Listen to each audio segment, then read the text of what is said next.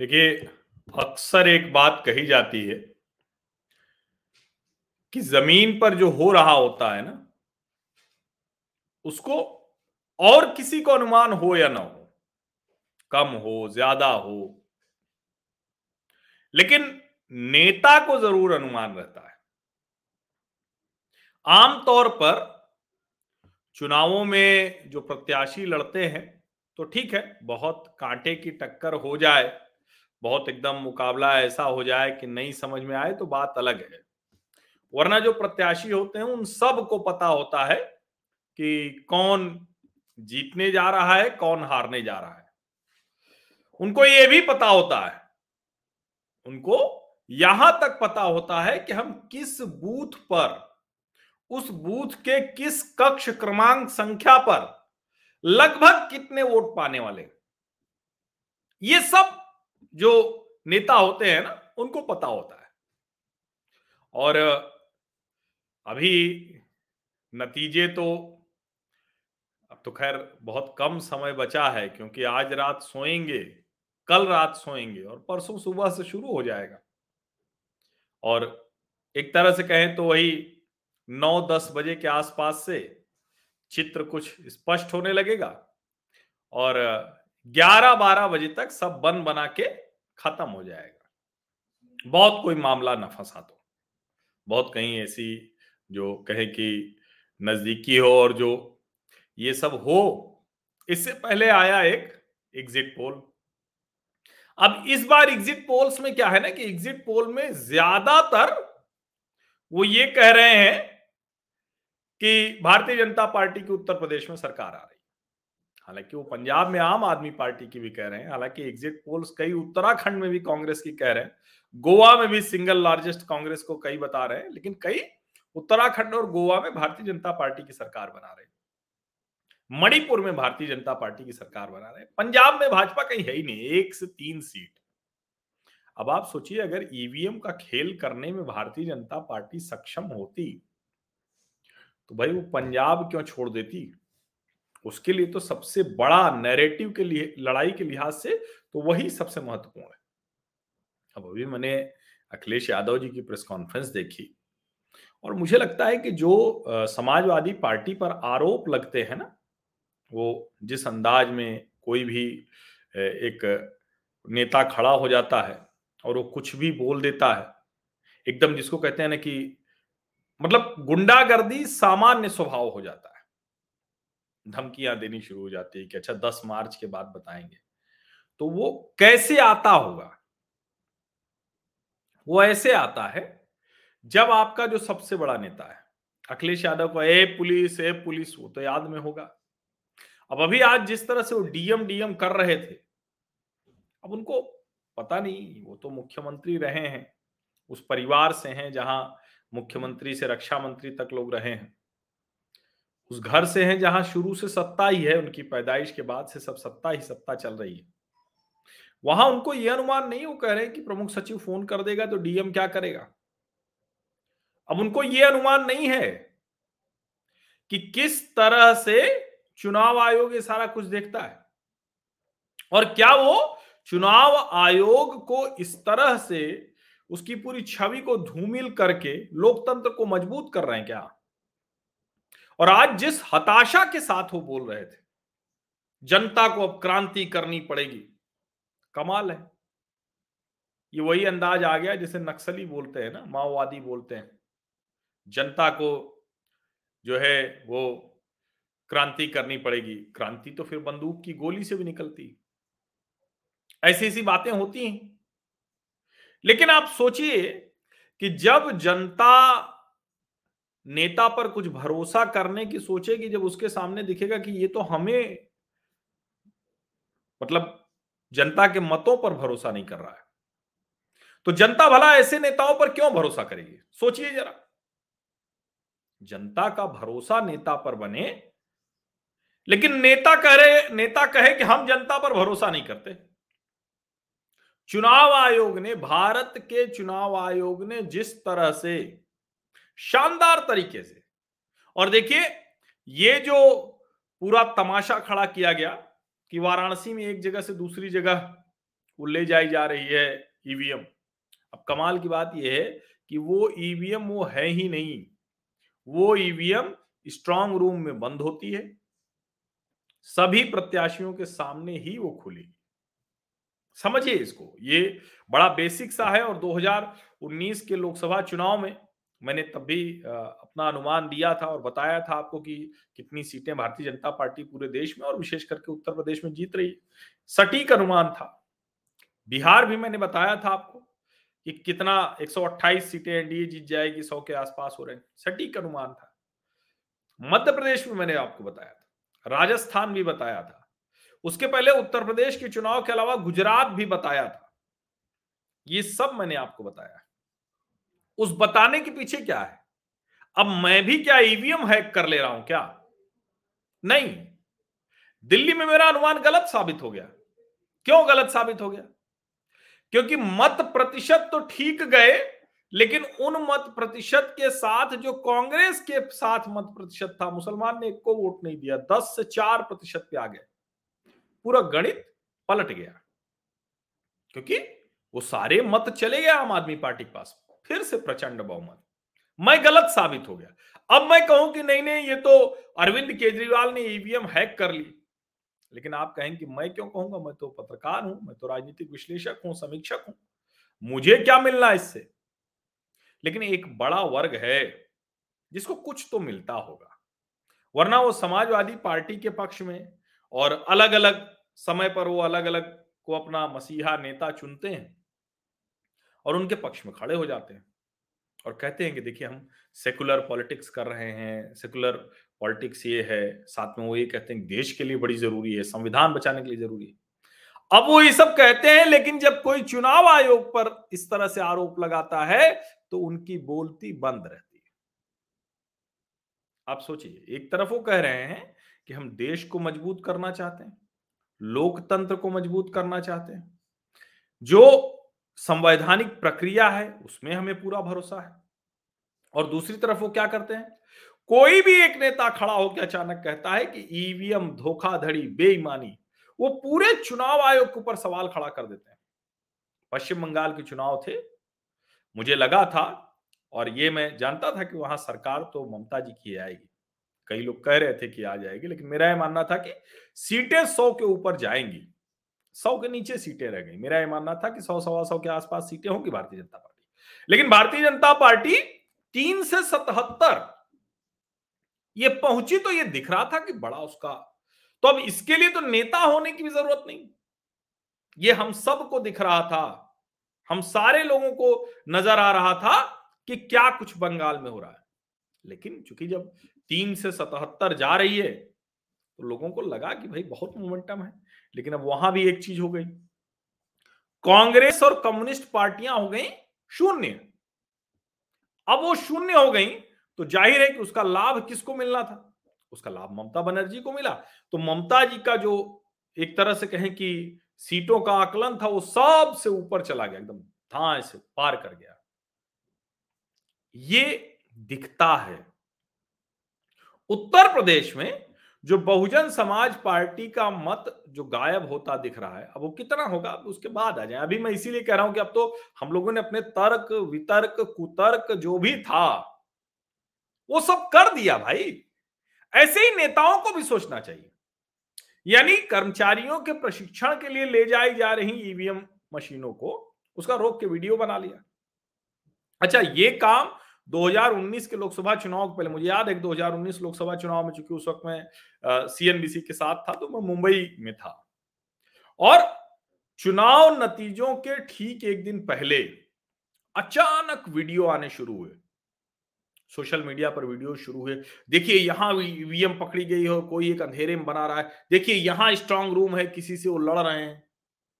बाद में समझ में आया कि भाई आप ये सोचिए कि ये जो ईवीएम मशीनें हैं, इन सब में विशेष करके जो अंतिम होती हैं, यानी वो ईवीएम मशीनें जो बूथ पर, जिसमें वोटिंग पड़ चुकी होती है, जिसमें नंबरिंग हो हो चुकी होती है, जिसका रिकॉर्ड जो बीएलओ होता है उसके पास होता है, जिसका रिकॉर्ड डीएम के पास होता है जो रिटर्निंग ऑफिसर हो जाता है, ज़िले का, डिस्ट्रिक्ट रिटर्निंग ऑफिसर हो जाता है उन सब का रिकॉर्ड जहाँ होता है, वो वाली सारी की सारी ईवीएम, वो बंद होती है। सारे प्रत्याशी वहाँ होते हैं।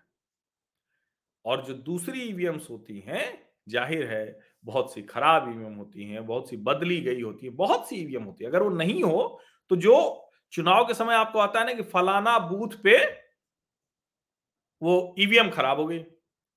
अब वो इतनी तेज़ी में कैसे बदली जाती है? जल्दी से लेके आता है ना एक चुनाव आयोग का कर्मचारी, जो उससे जुड़े हुए मतदान में, ड्यूटी में लगे हुए लोग वो भी तो कहीं रखी रहती है। अब आप उसी का रिकॉर्ड कर लीजिए और हंगामा करना शुरू कर दीजिए। जो लगातार समाजवादी पार्टी कर रही है, लगातार समाजवादी पार्टी कर रही है। 2019 के लोकसभा चुनाव के बाद भी यही शुरू कर दिया कि ये ईवीएम है ईवीएम है ईवीएम है। बीच के और किसी राज्य में कोई कुछ भी होता है कोई कह दे उनके लिए राजस्थान महत्वपूर्ण नहीं है, मध्य प्रदेश महत्वपूर्ण नहीं है, छत्तीसगढ़ महत्वपूर्ण नहीं है, झारखंड महत्वपूर्ण नहीं है, पंजाब महत्वपूर्ण नहीं है, महाराष्ट्र महत्वपूर्ण नहीं महाराष्ट्र, जहाँ सीधे नरेंद्र मोदी और अमित शाह की प्रतिष्ठा फंसी हुई, जहाँ शरद पवार ने एक तरह से रणनीतिक तौर पर बड़ी हार दे दी भारतीय जनता पार्टी, वहाँ भी उसको ज़रूरत नहीं है। अब आप सोचिए देखिए, एक और धमकी आ रही कि 10 मार्च को चैनल ना बंद करना पड़े। अरे, ऐसी धमकियों से अगर कुछ मेरे ऊपर असर पड़ता तो ये काम मैं नहीं करता जो मैं कर रहा हूँ। मेरे लिए इस पर, इससे कतई कोई फ़र्क नहीं पड़ता है। ये जो 10 मार्च के बाद देख लेंगे 10 मार्च के बाद हो जाएगा, वो सब दिखाता है कि मूल कहाँ है। और इसी वजह से, और क्या ये खतरनाक नहीं है? एग्जिट पोल्स के बाद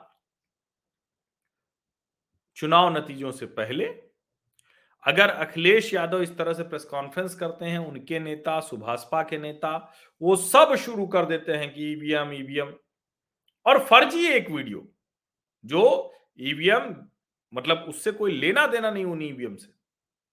जब उन ईवीएम्स को, और एक चीज़ और समझिए सारी जो ईवीएम है, आखिर वो कहीं से कहीं तो जाती ही है। बूथ से एक जगह इकट्ठा होती हैं, फिर मतगणना स्थल पर सब, उसका सिस्टम है, प्रोटोकॉल बना हुआ है। उसमें जो लोग चुनाव ड्यूटी में लगे होते हैं, वो एकदम बहुत स्पष्ट तौर पे समझते हैं।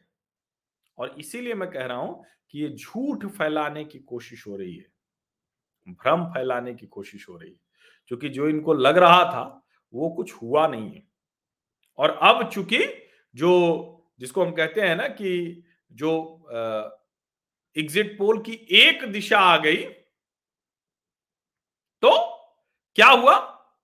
अब उनको डर बहुत लग रहा है। अब उनको लग रहा है कि नहीं, ये तो गड़बड़ हो सकता है। ये एक बड़ी चीज़ है जो गड़बड़ हो सकती है। और मुझे लगता है कि अखिलेश यादव को ये परेशान कर रहा है। ये, इसको जो है पूरी तरह से अगर हम देखें ध्यान से तो शायद अब इन लोगों को लग रहा है कि हार तो तय है। मतलब जो हार अभी कोई पक्के तौर पर नहीं कह सकता। मैं बार बार कहता हूँ कि देखिए मैं, मैं मेरा भी अनुमान है सबका अनुमान है ठीक है भाई सबका अनुमान अपना अपना जो है रहे। लेकिन अगर कोई पहले से ही ईवीएम पर शुरू कर सके कर दे तो आप यकीन मानिए कि ये पूरी तरह से हार की स्वीकारोक्ति है। भीतर भीतर ज़्यादा डर लगने लगा, परेशान होने लगे कह रहे अब तो गया। और चूँकि ये भी एक डर लगता है ना कि हमने इतना कुछ कह दिया है, इतनी वाली बातें कह दी हैं, इतना कुछ बता दिया है, अब पाँच साल फिर सत्ता से बाहर रहेंगे तो हम करेंगे क्या? ये भी आप समझिए।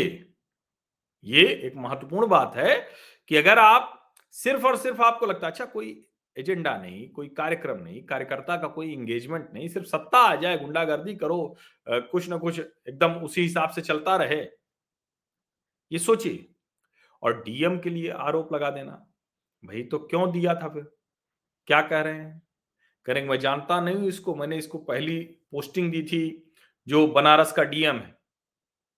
किसकी सिफारिश पे आया था? क्यों सिफारिश पे करते थे भाई? क्यों सिफारिश पे करते थे? ये बड़ा महत्वपूर्ण है जानना।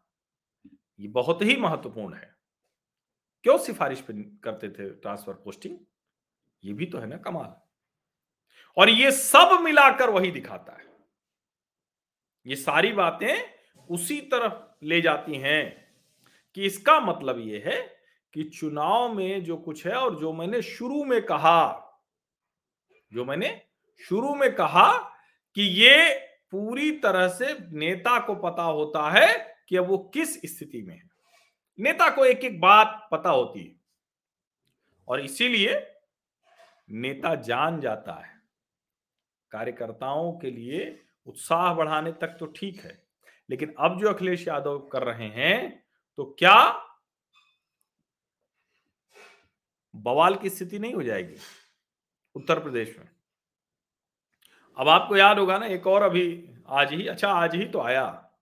वो विधायक हैं प्रत्याशी जो हस्तिनापुर वाले सपा के, सपा, समाजवादी पार्टी के नेता, वो दूरबीन लगा के देख रहे हैं, जिप्सी के ऊपर खड़े होके और कह रहे हैं कि हम तो देख रहे हैं और कोई गड़बड़ ना हो जाए। अब ये बड़ा शानदार होता है। तिलमिलाहट बढ़ जाती है। और ये इसको समझिए कि ठीक है, मैं बार बार कह रहा हूँ कि लोकतंत्र है, बड़े अच्छे से सब कुछ हुआ है, शानदार तरीके से चुनाव आयोग ने चुनाव कराया है, कहीं कोई गड़बड़ नहीं हुई। आप सोचिए छोटी बात नहीं है कि कहीं कोई हिंसा नहीं हुई, कोई इस तरह की गड़बड़ी नहीं हुई। कुछ भी ऐसा नहीं हुआ। लेकिन जिस तरह की चीज़ें चल रही है, उसमें क्या हुआ? एकदम से लोगों का एकदम फ्यूज उड़ गया है। उनको लग रहा है कि अरे, ये तो क्या हो गया? ये तो पूरी तरह से हमारे नीचे से ज़मीन खिसक गई। और अगर नहीं खिसकी है तो लोकतंत्र है भाई, जो गलत साबित होगा, गलत साबित होगा।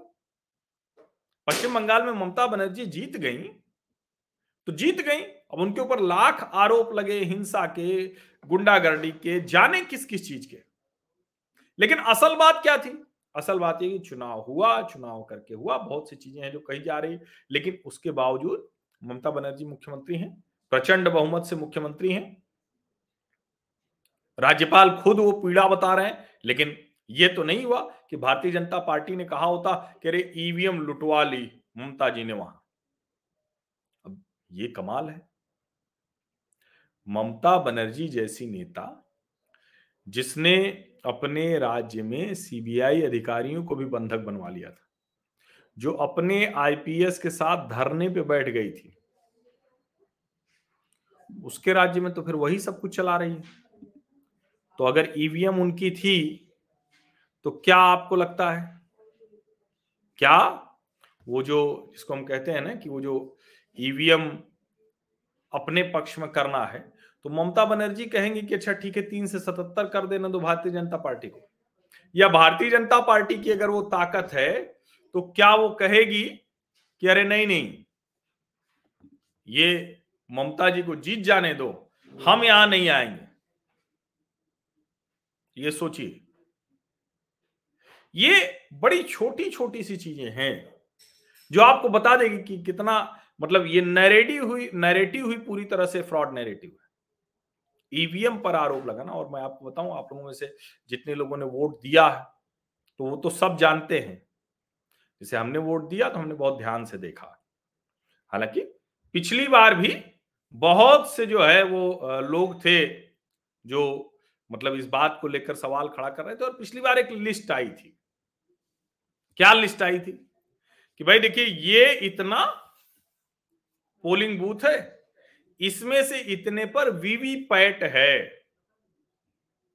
यानी जो पर्ची है वो गिर रही है। आपको पता है कई जगह पर्ची की गणना हुई। मैच किया गया। कोई नहीं हुआ, कोई गड़बड़ी नहीं हुई। जब ये सब चल रहा था, मैं 2019 लोकसभा चुनाव के समय था तो कई लोगों ने मुझसे कहा तो हमारे एक मित्र वो चुनाव आयोग के बड़े अधिकारी तो उनको मैंने फ़ोन किया। तो उन्होंने कहा, यह असंभव है। इतना फुल प्रूफ सिस्टम है और ये सभी पार्टियाँ जानती हैं। रोना रोना अलग बात है, ये कोई कागज़ नहीं है, ये कोई ऐसी चीज़ नहीं है कि कोई अंदर से कुछ और लेके आएगा, बाहर कुछ और हो जाएगा, बाहर से अंदर जाते जाते बताइए, ये नहीं हो सकता है। सब कुछ सिस्टमेटिक कोई देख भी नहीं सकता है, कोई कर भी नहीं सकता है। वो पर्ची इतनी देर तक आपको दिखती है, आप जो बटन दबाते हैं ना तो पर्ची दिखती है शीशे में। बगल में जो वीवीपैट वाली मशीन होती है। यानी आपको बहुत स्पष्ट तौर पर दिखता है कि पर्ची किसकी गिर रही है। एक मतदाता नहीं मिला। फिर से दोहरा रहा हूँ। जब आप बटन दबाते हैं तो पर्ची गिरती है। जिसको भी आप वोट देते हैं, उसकी पर्ची गिरती है। एक मतदाता पूरे उत्तर प्रदेश में नहीं मिला। अब दूसरी जगह तो कुछ हुआ नहीं भाई। और राज्यों में ईवीएम में गड़बड़ नहीं हुई। गड़बड़ अखिलेश जी के मुताबिक सिर्फ़ और सिर्फ़ यही हुई। देखिए, संतोष शर्मा बता रहे हैं कि सात सेकंड के लिए पर्ची होती है। अब मैंने सेकंड को नहीं ध्यान दिया था, लेकिन हाँ अच्छे से आपको दिख जाती है। मज़े से आप जब बटन दबाते हैं, आवाज़ आती है, बत्ती जलती है और आपको पर्ची गिरती दिखती है। तो बहुत साफ़ दिखता है कि भाई इस प्रत्याशी को हमने मत दिया है। अगर आपने मत किसी और को दिया, पर्ची कोई और गिर रही तो तुरंत आप कंप्लेंट कर दीजिए। लेकिन एक भी मतदाता, हालाँकि मैं ये कह रहा हूँ, हो सकता है कि अगली बार से जब पार्टियाँ हारने लगे तो ये भी एक बनाए कि मतदान के समय ही शुरू कर दें कि पर्ची गिरी, गलत गिरी गलत गिरी, मैंने तो इनको दिया था, उनको हो गया। लेकिन वो भी जब काउंटिंग होगी तो उसमें भी फंस जाएगा मामला। ये मतलब आज के समय में देखिए, निस्तला सुब्रमण्यम कह रहे हैं कि मैंने भी चुनाव करवाया है, कोई गड़बड़ी का चांस नहीं। अच्छा ये कोई ऐसे लोग नहीं होते, कई लोग तो ये भी कहना कि शिक्षा मित्र गए थे, वो सरकार से नाराज़ थे, उन्होंने ये कर दिया, वो कर दिया। मैं कुछ नहीं मानता। मेरा ये मानना है कि लोकतंत्र में नेता को, पार्टी को, कार्यकर्ताओं को, लोगों को जागरूक रहना पड़ता है। जो जागरूक रहता है, वो अपने पक्ष में जो कहें कि मैंडेट होता है, उसको अपने पक्ष में करने में कामयाब होता है। लोकतंत्र में कई बार यह भी होता है कि आप काम करें ना करें, चीज़ें करें न करें, लेकिन आप सक्रिय हैं, बहुत बहुत से नेता होते थे ना, कहा जाता था कि भाई सबके बाद क्या है? खड़े रहते हैं। नेताजी उपलब्ध हैं।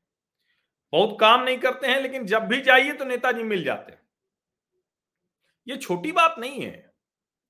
और अब तो ये जो स्थिति है, इसमें क्या होता है? कि भाई आप 24 सेवन 365 डेज़ ये आपको चुनाव लड़ना पड़ता है। अब वो समय नहीं रहा कि नेताजी अपना बैठे हुए लेटे हुए आए, लोग पैर वैर छू के चले जा रहे हैं, नेताजी के इर्द गिर्द दरबार लगा हुआ है। ये अब नहीं होता।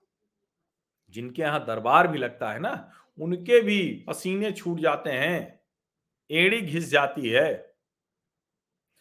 मैं कल टीवी पर था तो एक नेताजी ने कहा कि देखिए, रगड़ दिए गए हैं, एकदम रगड़ा गए हैं, घिस दिए जा रहे हैं, नरेंद्र मोदी एकदम से वहीं। भाई नेता है। नेता को विधायक, सांसद, मंत्री, मुख्यमंत्री, प्रधानमंत्री सब बनना होता है। वो नहीं रगड़ाएगा तो कौन रगड़ाएगा? और अगर प्रधानमंत्री हो के वो अपने संसदीय क्षेत्र में इस तरह से चुनाव लड़ रहे हैं। ऐसे ही लड़ना चाहिए। ये वाला नहीं होना चाहिए कि भाई गांधी परिवार की सीट है तो अमेठी रायबरेली जीतते जाएँगे, सोनिया जी, प्रियंका जी, राहुल जी आएँगे, ऐसे ऐसे हाथ हिलाएँगे, आशीर्वाद देके चले जाएँगे। जनता को आशीर्वाद नहीं देना है ना। जनता से आशीर्वाद लेना है। जनता के लिए काम करना, भरोसा बनाना है। अगर आप ये सब नहीं कर पाएँगे तो बाद में आपको क्या करना पड़ेगा? आपको प्रेस कॉन्फ्रेंस करनी पड़ेगी। और कहना पड़ेगा कि देखिए ईवीएम में गड़बड़ हो गई डीएम बहुत बेईमान है जो लोग लेके जा रहे हैं, ये बहुत बेईमान है। भारतीय जनता पार्टी ने सब मैनेज कर लिया है। क्रांति करे जनता। क्यों क्रांति करे? उनको सत्ता चाहिए। ऐसे ही जो नक्सली होते हैं, जो सारे लोग होते हैं, उनको भी लोकतंत्र के ऊपर भरोसा नहीं होता है। लोकतांत्रिक प्रक्रिया पर भरोसा नहीं होता है। तो वो भी यही करते हैं। और इसीलिए मैं ये कह रहा हूँ कि देखिए, मेरा तो अनुमान था कि भारतीय जनता पार्टी की सरकार उत्तर प्रदेश में बन रही लेकिन एक अनुमान होता है, वो कभी सही होता है, कभी गलत होगा। ठीक है, बहुतायत मेरे अनुमान सही हुए हैं, लेकिन वो गलत भी हो सकते हैं। इसमें कहीं कोई दिक्कत नहीं। लेकिन अगर मैं संवैधानिक संस्थाओं के ऊपर आरोप लगाना शुरू कर दूँ। अगर मैं चुनाव आयोग की निष्पक्षता पर संदेह खड़ा करना शुरू कर दूँ, क्योंकि मैंने जो कहा वो होता नहीं दिख रहा है। और मैं तो सामान्य व्यक्ति हूँ, जो लोग मंत्री, मुख्यमंत्री, विधायक, सांसद बनने की दौड़ में होते हैं, उनके लिए तो बड़ा प्रश्न हो जाता है। और इसीलिए लोगों को अब इस तरह की बातों पर कतई भरोसा नहीं होता है। लोगों को दिखता है। लोगों को समझ में आता है कि देखिए ये किस तरह का काम कर रहे हैं। इनका ये जो पूरा काम है, ये एकदम गलत है। और देखिए, ये हमेशा मैं कहता हूँ कि आप किसी भी, ऐसी कोई खबर, ऐसा कोई वीडियो, ऐसा कुछ आए तो पूछिए जरा कि कोई प्रोटोकॉल होता है कि नहीं होता है? इस सब का बाकायदा प्रोटोकॉल होता है। इस सब में हर प्रत्याशी की भूमिका होती है। ये बहुत योजना बनाई गई हुई कौन सा वाला खोजें, कहाँ से कहीं कोई जा रहा हो। जिस दिन चुनाव था, उस दिन भी, और पार्टी के तौर पर देखिए भूमिका होती है, कहीं कोई गड़बड़ ना हो जाए, कहीं ईवीएम खराब ना हो जाए, ये सब ठीक है। लेकिन आप हारने लगेंगे तो पूरा आरोप लगाने लगेंगे। तब तो बड़ी गड़बड़ है। और आप ये सब कहकर जनता को, अपने कार्यकर्ताओं को उकसा रहे हैं, उद्वेलित कर रहे हैं कि चलो सड़कों पर उतर जाओ, कुछ बवाल कर दो, कुछ ये कर दो, कुछ वो कर दो। जहाँ भी जो हारने लगेगा, वो उसी मुद्रा में आ जाएगा। वो कहेगा कि ना, हम तो जीते हुए हैं, हमें पर्ची दो, हमें सर्टिफिकेट दो जीतने का। ऐसे लोकतंत्र चलेगा क्या? लोकतंत्र तो लोगों के भरोसे से चलता है। ठीक है, तब जाके वो तंत्र तैयार होता है। लेकिन तंत्र को आप ऐसे चाहते हैं कि आपके पक्ष में काम करे तो वो अच्छा और नहीं तो बुरा। आपके पक्ष में नहीं आए तो आप पूरी तरह से उस पूरे तंत्र को इसीलिए सवाल के घेरे में ला देंगे। और उस पूरी प्रेस कॉन्फ्रेंस को मैंने देखा, आप सब लोग देखिए, उसका वीडियो पड़ा हुआ है। उसको देखिए। एक बार मुझे लगा कि मैं उसको शेयर करूँ। लेकिन चूँकि मैं आ, मतलब मेरे पास वो वीडियो अलग से कहीं नहीं आया टीवी चैनलों का था तो उसको मैं साझा नहीं कर सकता। तो इसीलिए मैंने उसको साझा नहीं किया। लेकिन आप उसको देखिए मैंने उसको देखा और वो बहुत स्पष्ट तौर पर बता रहा है। मतलब इससे लगता है कि अगर अखिलेश यादव जीत जाए तो ये उनको भी भरोसा नहीं होगा। आश्चर्य होगा उनको। ये समझिए। यानी नेता को अपने लोगों पर, अपने कार्यकर्ताओं पर, अपने वोट देने वालों पर ही नहीं। है अब देखिए, ये टिप्पणी कर रहे हैं कि हस्तिनापुर वाले नेताजी बुलडोजर देख रहे हैं। अब वो कह रहे थे कि हमारे नेताजी ने कहा है, अखिलेश जी ने, कि आप लोग सब ईवीएम चेक करिए ओम प्रकाश राजभर भी कह रहे हैं, सब और इन मतलब समाजवादी पार्टी के कार्यकर्ता, इसमें कहीं कोई दम नहीं, बहुत डेडिकेटेड वर्कर है। अगर वो जिसको कहते हैं ना कि थोड़ा उग्र ना हो जाए, आक्रामक ना हो जाए, आम लोगों के प्रति भी तो आप यकीन मानिए, बहुत डेडिकेटेड कैडर है जो मुलायम सिंह यादव ने तैयार किया। लेकिन आप किसी को भी कुछ भी बोलने लगेंगे, किसी को भी धमकी देने लगेंगे, किसी को भी देख लेने की बात कहने लगेंगे तो फिर धीरे धीरे आपका पूरी तरह से, देखिए ये बड़ी अच्छी टिप्पणी है, मैं इसको शामिल करता हूँ। ये सुनील केवट जी की टिप्पणी है, मैं पीठासीन अधिकारी रह चुका हूँ, हमें खुद डर रहता है कि गलती ना हो, वरना कार्रवाई होने पर कोई नेता या पार्टी साथ नहीं देती है। समझ रहे हैं ना? कोई नेता या पार्टी साथ नहीं देती है, अगर गड़बड़ हो गई तो ये समझिए। अब चलिए अब देखते हैं। अब तो सब कुछ सामने आ गया थोड़ा धैर्य रख लेना चाहिए। इतना भी क्या मतलब राजनीति में है आप और आप तो इतनी धन संपदा इतना सुंदर व्हाइट हाउस इतनी। बड़ी एक पार्टी और कहा जा रहा है कि अखिलेश यादव बढ़ेंगे। उनकी पार्टी बढ़ रही ज़्यादा विधायक आएँगे। तब क्यों इतना दुखी हूँ? सत्ता तो भरोसे से मिलती है नेताजी। जो भी नेता हूँ। सत्ता जो है ना, वो जनता के भरोसे से मिलती है। उसको डरा, धमका के और ईवीएम पर आरोप लगा के चुनाव आयोग की निष्पक्षता पर सवाल खड़ा करके कुछ हासिल नहीं होने वाला है। आप सभी लोगों का बहुत बहुत धन्यवाद। अब तो बहुत कम समय बचा है, दो रातों का मसला है, एक दिन बीच में आएगा। तो इंतज़ार करते हैं और चैनल आपने हमारा अभी तक सब्सक्राइब नहीं किया है तो सब्सक्राइब ज़रूर कर लीजिए। नोटिफिकेशन वाली घंटी भी दबा दीजिए। लाइक का बटन दबा देंगे तो थोड़ा ज़्यादा लोगों तक ये वीडियो जाएगा। अभी तक आपने दबा दिया होगा अगर तो निश्चित तौर पर वो यूट्यूब ज़्यादा लोगों तक पुश करेगा। हालाँकि आर्थिक सहयोग ज़रूरी होता है, हर चीज़ के लिए आवश्यक होता है, लेकिन मेरा ये मानना है कि सबसे ज़रूरी है विमर्श का खड़ा होना। सबसे ज़रूरी है सार्थक, सकारात्मक विमर्श आगे बढ़ना। उसमें मदद कीजिए, हमारी इस बातचीत को आगे पहुँचाने में मदद कीजिए, बाकी तो सब काम चलता रहेगा। आप सभी का बहुत बहुत धन्यवाद। और मैंने जो आपसे कहा है कि एजेंडा तो अपना भी नहीं चलने दूँगा। हाँ अगर वो देश का एजेंडा है तो बिल्कुल वो चलेगा। सिर्फ़ और सिर्फ़ सार्थक सकारात्मक विमर्श एच टीवी की पहचान यही है। बहुत बहुत धन्यवाद।